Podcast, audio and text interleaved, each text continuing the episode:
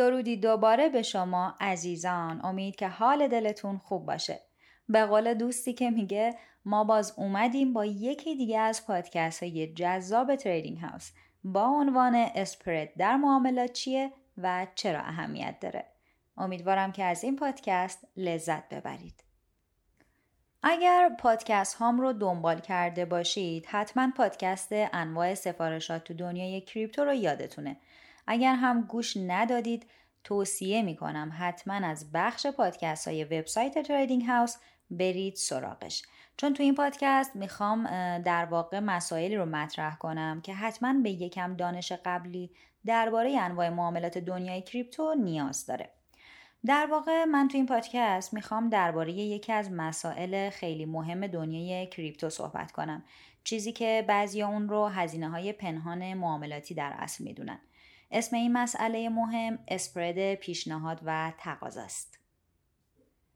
به طور کلی تو کار معامله گری جنبه های مختلفی وجود داره که تریدر باید بهش آگاه باشه.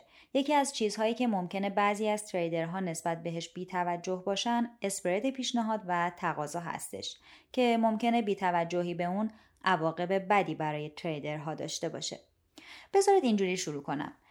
تا حالا شده که مقداری بیت کوین بخرید ولی بعد از خرید متوجه بشید که قیمت خیلی بالاتر از قیمت صرافی رو پرداخت کردید؟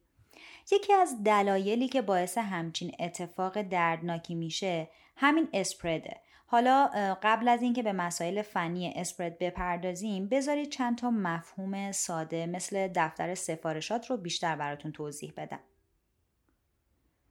دفتر سفارشات یا همون اووردر بوک در واقع یه پایگاه داده است که تمام نقدینگی یه پلتفرم معاملاتی رو جمع می‌کنه و به شیوه ساده نشونش میده. در واقع اووردر بوک همه سفارشات خرید و فروش رو نشون میده تا تریدرها بتونن دید خوبی نسبت به نقدینگی بازار تو هر سطح قیمت و وضعیت عرضه و تقاضای بازار به دست بیارن. معمولا سفارش های خرید اووردر بوک با رنگ سبز و سفارشات فروش هم با رنگ قرمز به نمایش در میان.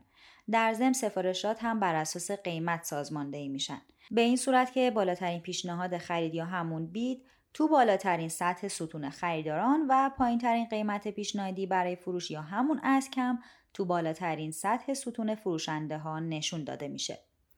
اگه نحوه چینش قیمت ها و پیشنهادهای خرید و فروش توی اووردر بوک رو درست فهمیده باشید درک اسپرد خیلی ساده میشه.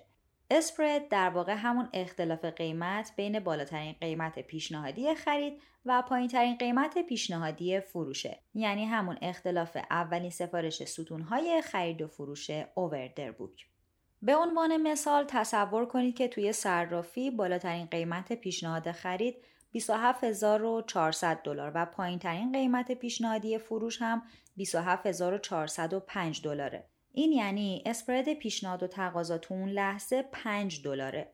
اندازه این سفارش به وضعیت عرضه و تقاضای بازار و مهمتر از اون نقدینگی اون صرافی بستگی داره.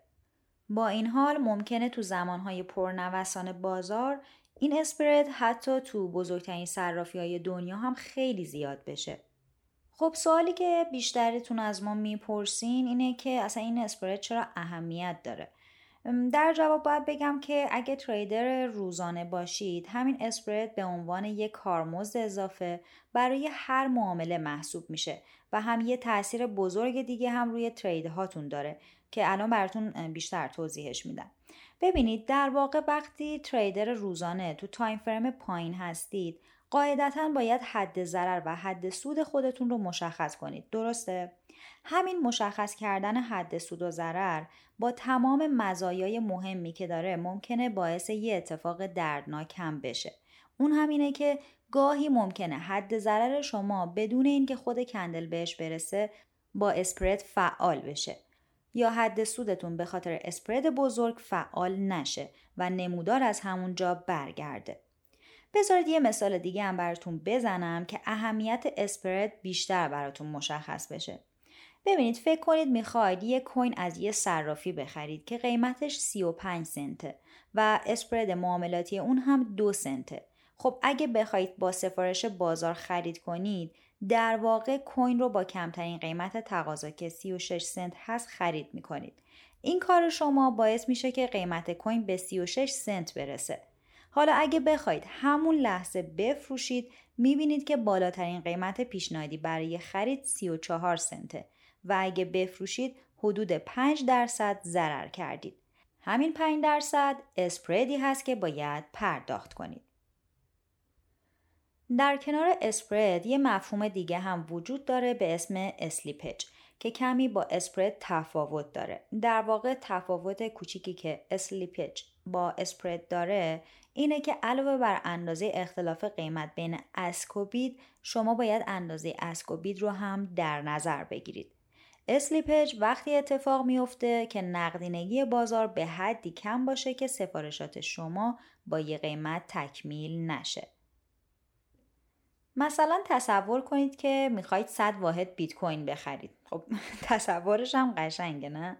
برای اینکه این سفارش خرید خندم گرفته برای اینکه این سفارش خرید صد واحدی شما پر بشه در اصل احتمال داره که مثلا 10 تای اون به قیمت 27400 دلار خریده بشه و بعد دیگه فروشنده به این قیمت تو بازار نباشه همین باعث میشه که بخش های بعدی خرید با قیمت های بالاتر پر میشن و در نهایت میانگین قیمت خرید شما حتی از 28 هزار دلار هم بیشتر بشه.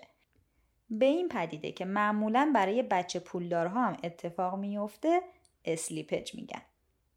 تا اینجای کار فکر می‌کنم که این سوال براتون حداقل پیش اومده باشه که چجوری میشه تاثیر این اسپرد و اسلیپج رو به حداقل رسون. اولین راهکار اینه که تعداد سفارش هایی که به اووردر بوک ارسال می‌کنید رو به حداقل برسونید در ضمن می‌تونید از سفارش لیمیت هم استفاده کنید تا یه قیمت خرید ثابت رو برای معاملات خودتون تعیین کنید. ممنونم که به این پادکست گوش کردین. تا پادکست بعدی خدا نگهدار.